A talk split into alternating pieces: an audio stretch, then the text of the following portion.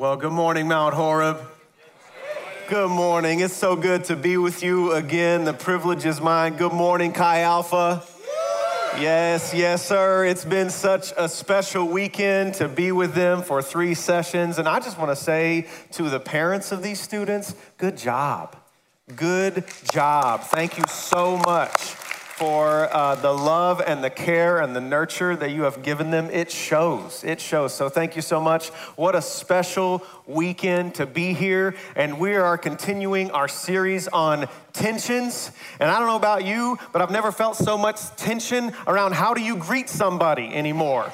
You know, you go for the handshake and no, that's not right. So you pull it into the fist bump and people are pulling back from that. So you do the elbow, but that feels super awkward. And so it's just kind of like, hey, what's, what's going on? How are you? It's good to be here with you today. It's so much tension. And this is the third time that I will have been to Mount Horeb in a matter of about six months. And uh, I didn't bring my wife for the first two times because I knew that once you met her and I introduced her to you, that you would forget about me. And I could not handle that tension. And so I am privileged to be with her this weekend and she with me. And it's just been a wonderful weekend. And speaking of tensions, one of the students said to me last night, she goes, Hey, are you preaching at Big Church tomorrow? And I said, I think so if this is big church.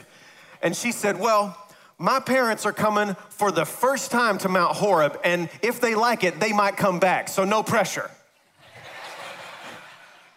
tension, tension. And when we think about tensions, theological tensions, practical relational tensions throughout church history, one of the scriptures that often gets brought up is 1 Corinthians 10 23, and it says this I have the right to do anything, but not everything's beneficial. I have the right to do anything, but not everything is beneficial. And, uh, you know, you can see this taken to a level, uh, and I'd like to illustrate with a few pictures. For example, you have the right, guys, to wear socks and crocs. But I would question whether it's very beneficial. Also, this is a real thing. This is not a joke. This is a new style for guys a male romper. A male romper. Come on. You have a right, maybe, but it's not very beneficial. And then I don't know if you've ever seen somebody on the highway driving and maybe they just, you know, didn't want to get a moving truck. You have a right, but I don't think it's very beneficial. But what about in issues within the body of Christ? What about with our brothers and sisters? What about um, in the realm of Christian behavior, where it's not exactly clear what we're supposed to do? Where it's not black and white, this is a clear command of God or way of God or rhythm of God, where it's a little bit gray. How are we to conduct ourselves? This is, falls under the category of what is often called Christian liberties, Christian freedom. Some of the things in recent, recent church history may uh, revolve around questions like this How are we free to dress? How is a Christian free to express themselves? Maybe issues around modesty. What is the Christian free to do around entertainment? How, uh, what, what, can they uh, be a part of? What can they watch? What can they listen to? What is the Christian to do around food and certain types of drink? These are just a few examples. They're not the catch all. But when it's not exactly clear, how are we to conduct ourselves? And there's tension there because I imagine in this room, there are many different decisions, many different preferences and many differences on these issues. But guess what? Our differences on this don't have to divide us. Our differences on this do not have to divide us. I was invited by a local private Christian high school to come be a chapel speaker a few years ago. And they wanted to meet ahead of time to go over some protocol and requirements for the chapel and what they wanted from me and what they expected, and just to get to know them and, and, and such. And so I showed up and I'm meeting with a couple of faculty, and they say, Hey, we meet on Thursdays, 8 a.m. in the gym. You'll be speaking to about 600 students from sixth grade to 12th grade. I thought that's a tall order in itself. And so we began to discuss what the chapel would look like and just where, where I was theologically, where they were, and just to see if it was a good fit. And we were lining up and everything was great. And then they said this okay, but there's one more thing. One standard that we have for our students is that we don't allow them to have visible tattoos or piercings. And the room got quiet because I had both of those in the meeting. And there was tension tension from them. What's he going to say? How's he going to respond? How will he handle himself in this? Tension from me. Oh, what do they think about me? Are they judging me right now? How are they perceiving me? Do they want me to go forward? And there was tension in the room. And what do we do when it's not exactly clear from Scripture how we are to conduct ourselves? When it's not exactly black and white? When it's something of the gray. And today, what I'd like to do is not to give you a bunch of detailed, here's how you do this, and here's how you do this, and this is how you conduct yourself, because in a room this size, that would get so messy. But what I'd like to do is just give you some maybe 20,000 foot principles to say, here is what we ought to be thinking about as we continue to go forward in the area of Christian liberty. There's a quote no one really knows who it's by, but it has gone throughout church history that's been helpful. And it goes something like this In essentials, unity, right? Love your neighbor as yourself, love the Lord God with all your heart, forgive one another, be compassionate, you know, abstain from immorality. We all understand those things, those are essentials. In non essentials, liberty, there's freedom. In all things, charity or grace, how we handle ourselves with each other. Are we gracious people. And we're all going to come across tension, but don't be discouraged by the tension and don't run away from it, because let me teach you something. Every tension is an opportunity for traction. You like that? Come on, students, I know you like that. You like that alliteration. I had put some of that in this weekend. Every tension is an opportunity for traction. So before we try to just dissolve the tension, we need to be asking, how can we go forward with this in a way that really honors Christ and loves my neighbor well? Every tension is an opportunity for traction. We are in the book of First Corinthians. We are at the church in Corinth, which is arguably one of the most dysfunctional churches in the New Testament. And I'm glad that we have some of the writings to them because it helps to strengthen us where we are. Corinth was a well off city.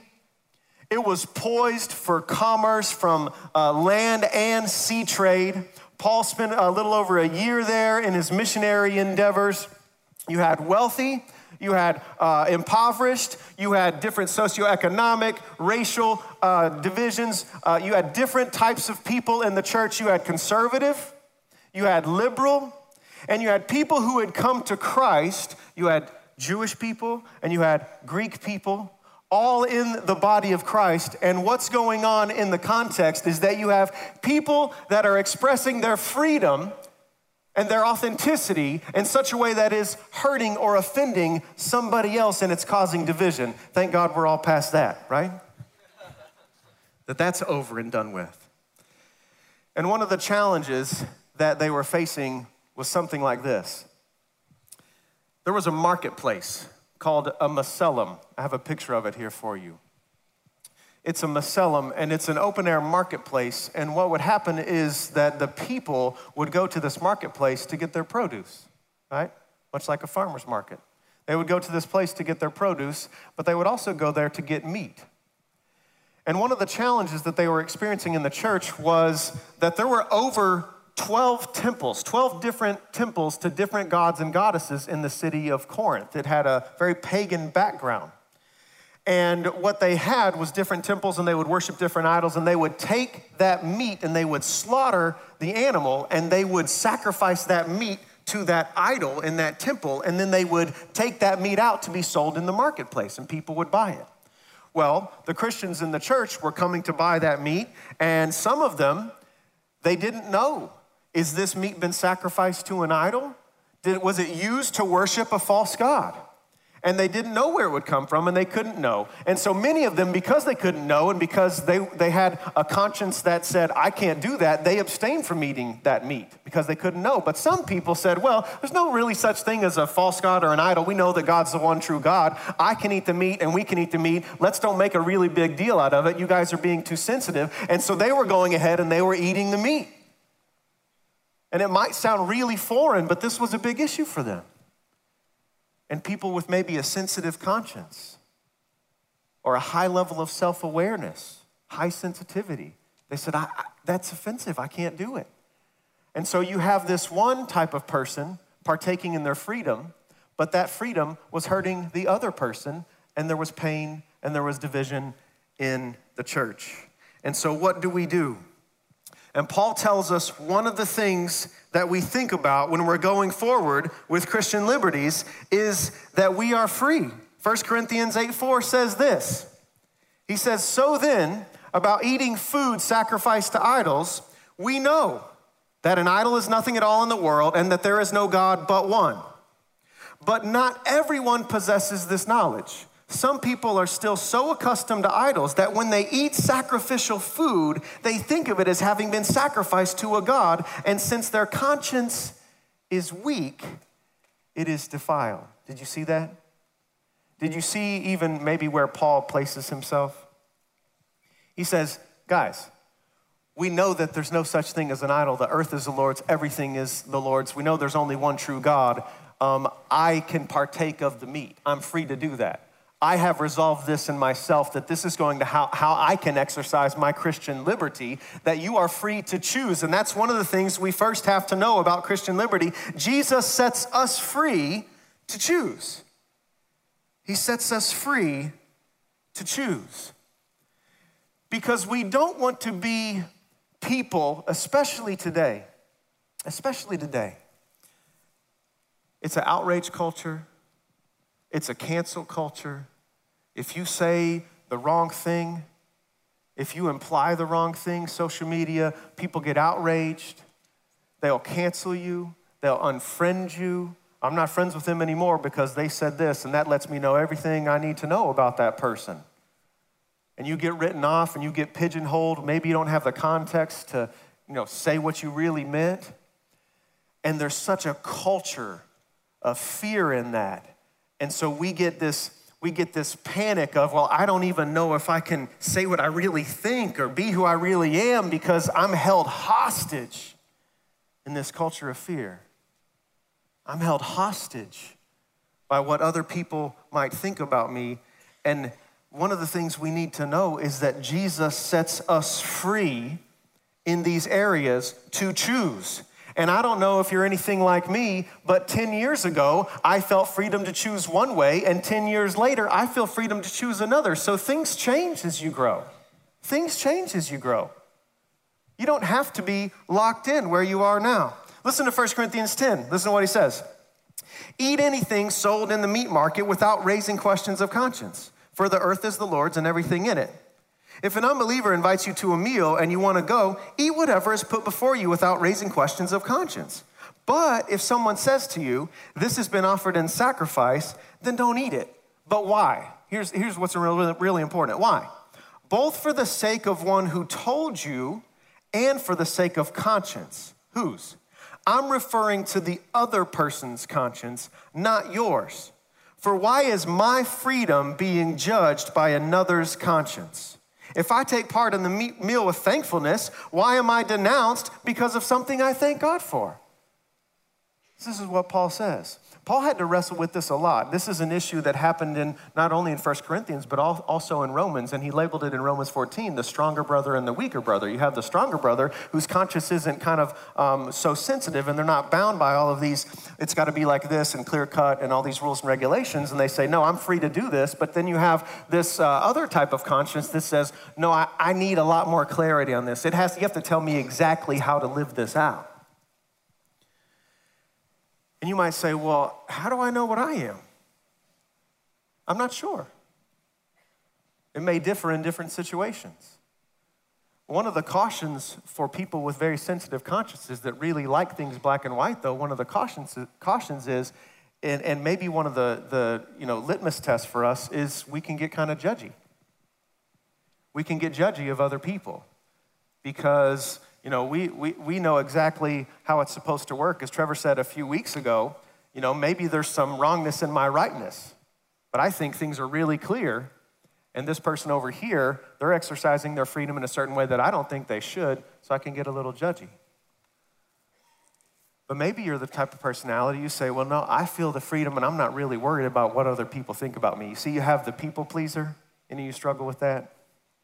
I'm really concerned about what you're going to think, so I don't want to offend, and I'm just going to kind of hold everything in.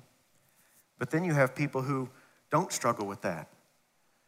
And as I sat there in that meeting, and as they sat there in the high school with the two faculty, we knew we were free. We knew this was a non essential. We both, we all, all three of us knew together this was a gray area and we were all free. They were free to have that standard. They're absolutely free. Absolutely free to say, this is what we expect of our students, and here's how we're gonna run our school. And anybody that comes in, we want you to submit to those standards. Completely free to do that without judgment. I'm absolutely free.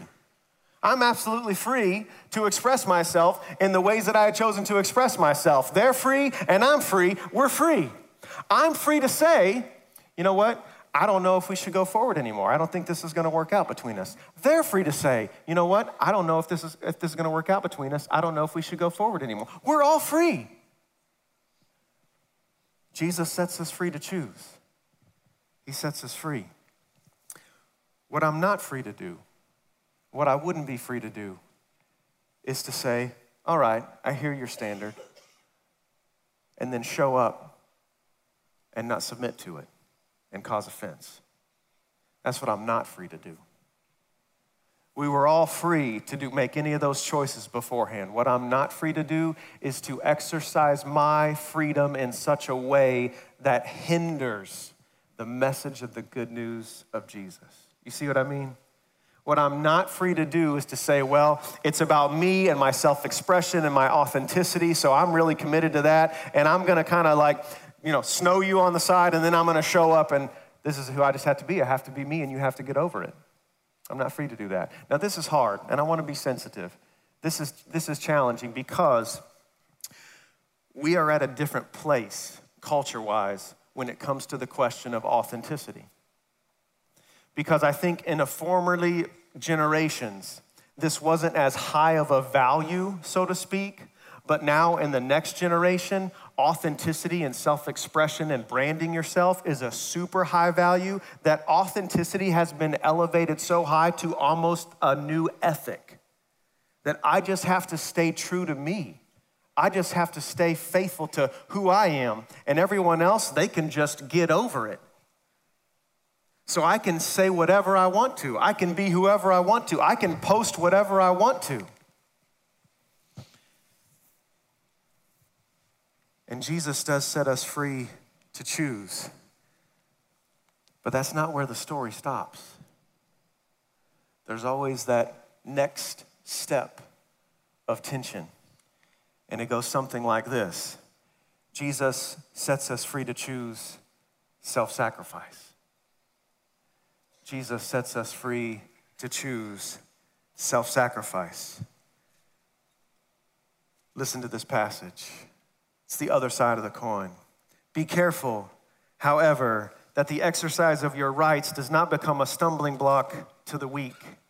For if someone with a weak conscience sees you with all your knowledge eating in an idol's temple, won't that person be emboldened to eat what is sacrificed to idols? This is what he's saying. He says, if the person who hasn't resolved this within themselves, they're just not there, they've had to resolve it differently and they're abstaining from this. But if they see a Christian brother or sister who has resolved it differently and they don't, they're not conscience stricken, they're free to do that, then they might try to do something that is not helpful for them. They might try to jumpstart or jump over in an area of growth that they're not really ready for. They're not there yet.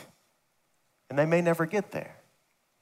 And Paul says one of the damages to them is that they haven't resolved this in themselves and they'll sin against their conscience.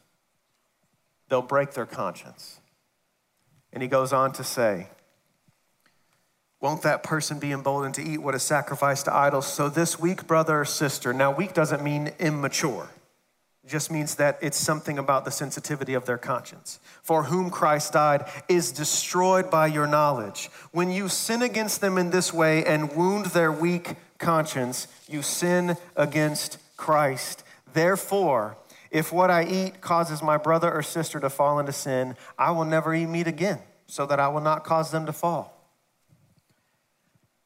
sharp words, harsh words, words that create tension, tension that most likely will continue until Jesus comes back. Jesus sets us free to choose. Jesus sets us free to choose self sacrifice. And so there's a dance, there's a constant dance with relationships with different people and in different situations. And we, as Christians, we got to be light on our feet. I don't exactly have two left feet, but I'm not going to dance up here for you. We got to be, no, I won't. the student said, go for it. We got to be light on our feet and able to navigate different types of situations with different people with grace because this is what Paul says. He says, when you sin against them in this way and wound their weak conscience, you sin against Christ. What he's really saying and hear me, is to wound an image bearer is to wound the image maker. To wound an image bearer is to wound the image maker. You remember all the way back in Genesis chapter 6. Genesis chapter 6 through 9, it's the story of Noah and the flood. And it's one of the only places in the Bible in Genesis chapter 6 where he says that God was grieved in his heart about humanity. He was brokenhearted about humanity. Now, why would God be brokenhearted about humanity?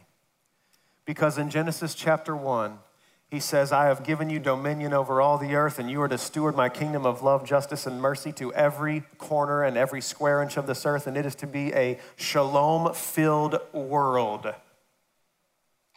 And yet, in Genesis chapter 4, we see murder. In Genesis chapter 5 and 6, violence done to others, oppression, systemic violence and what you have is image bearers wounding other image bearers so much that it is wounding God. It's wounding the heart of God, and He's grieved. Friends, some of you have been hurt in some, some different ways, some really unspeakable ways, some really evil ways. Some things have been said to you, some things have been done to you, some things have happened to you, and you carry a deep, gashing wound. And I want you to know, especially in this Lenten season as we're looking forward to the cross, that Jesus shares that wound with you. He doesn't stand outside and aloof he doesn't just sit over here and weep for you and, oh, I'm sorry, it must be so bad. He enters into those wounds with you and he shares those wounds because to wound an image bearer is to wound the image maker. But Paul uses this as a bit of a sharp challenge for us in our decision making to really be thoughtful of how we're impacting other people. I have an illustration I would like to show us today. If I could invite my friends uh, Grace Marie and Alex and Molly to come on out. Hey guys, give them a hand. Give them a hand. You know them. You love them.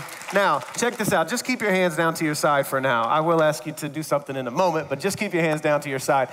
This is how we often think of our relationship to Jesus in the West. And, I, and, and it's not our fault, it's just how we grew up. And I taught this to the students, and uh, so it's going to be a little bit of a recap. We often read the New Testament and when we read the Bible, especially when it comes to our relationship to Christ and commands, and we tend to think that it's all about me and Jesus. Like, this is it. This is what faith looks, looks like. This is what holiness or piety looks like. It's about just having a devotion time or a prayer time, and it's about me and Jesus. And so we have Grace Marie in a relationship with her and Jesus, and Alex in a relationship, and it's just him and Jesus, and Molly in a relationship, and it's just her and Jesus. But I will tell you what, friends, that is not how the Bible works. That is not how God sees us. It's actually completely different. God is a good southerner. Let me hear you say, hey, y'all. Hey, y'all. That's right. That sounds very nice. Paul was a good southerner too. Because uh, listen to this I'm going to teach you something. And I want it to lodge in your brain like a splinter so that every time you hear a talk or look at the Bible, this is what you're thinking about. Almost every single time that you see this pronoun you, and we think singular. In the original languages, it's almost always plural. It's y'all. It's y'all. It's not you all like people in the north say. That's crazy. That's not even that's not even close to right. Use guys, it's y'all. So when Paul if you're from the north, I apologize. I'm not, I'm not using my Christian liberty to offend you. So when you read this passage and he says, when you sin against them in this way and wound their weak conscience, you sin against Christ, he's really saying this when y'all sin against them in this way. He sees us as an ecosystem that is interdependent on each other. And so, what I want you to do is just reach out and touch the shoulder with your right hand. Now, listen, this is how God sees us. This is why, this is why gossip this is why slander, let's just get real broad here and real real for just a few minutes. This is why backbiting, this is why sharing sensitive and intimate information behind somebody's back. This is why it's so destructive to the community because you might think, well, I shared something with Grace Marie about Molly, and that's just between me and Grace, but I shared something and I gossiped about her and it's hurtful to Molly, but I just shared with Grace. It's only between us, right? It's not. Because guess what? I sinned against Grace, first of all. And who's Grace in relationship with? Well, she's in a relationship with Alex. So even if she doesn't share that same sentiment, even if she doesn't pass on that information, it's impacted her in a way that's possibly immeasurable, but it's now impacted their relationship. And guess who Alex is in relationship with? He's in relationship with Molly. And guess who that impacts, even if the information wasn't shared? It impacts Molly. And guess who Molly's in relationship with? She's in relationship with me. And when God looks at us, He does not look at us as individuals. We are, it is not just simply me and Jesus. And so, therefore, the, if, if that's true, then the story stops that I'm free to choose. But if God sees us as an interconnected, interdependent community, then it goes on. And I'm free to choose self sacrifice because guess what? I'm gonna teach you something else. I want it to lodge in there too. If I seek the flourishing and health of grace, Marie, that's gonna continue to impact and have residual effect upon all the community that she touches. When we seek the flourishing of the other with our freedom, it continues to impact others in their flourishing and in their holistic growth towards becoming more Christ like. Thank you guys so much. Thank you. I appreciate you. God always looks at us as a collective. We are individuals as a part of a community. And so, hear me on this. As opposed to just freedom and perhaps authenticity being the lenses through which we look to make our decisions, what if it was this? The highest ethic in the Bible, as taught by Jesus, is what? It's love. So, for the sake of love, self expression becomes self sacrifice.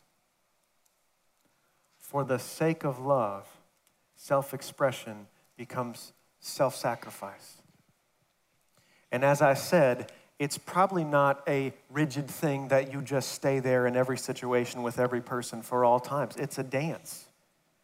It's a dance that you have got to be light on your feet and discerning about. For the sake of love, self expression becomes self sacrifice. We are all back full circle to where we started 1 corinthians 10 23 i have the right to do anything you say yes that's true because jesus sets you free to choose but not everything is beneficial i have the right to do anything you say. Yes that's true. But not everything is constructive. No one should seek their own good but the good of others.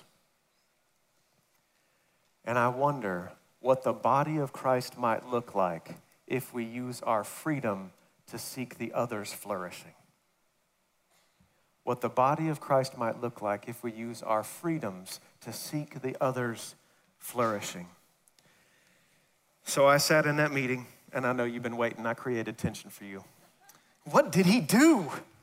I sat in that meeting, and I looked at them, and I know some of their students, and I know their school, and I thought about the opportunity to build relationships with their students. And I thought about the opportunity, not that I'm an incredible speaker and they deserve to hear me and all of that, because that's nonsense, but I thought about the opportunity to influence them for the sake of Christ. And I thought about the opportunity to share what I think God has shown me in their lives. And I thought this I will happily cover up my tattoos and I will happily take out my piercings when I show up to your community of faith because that's not as important as my relationship with these students and seeing them grow in Christ.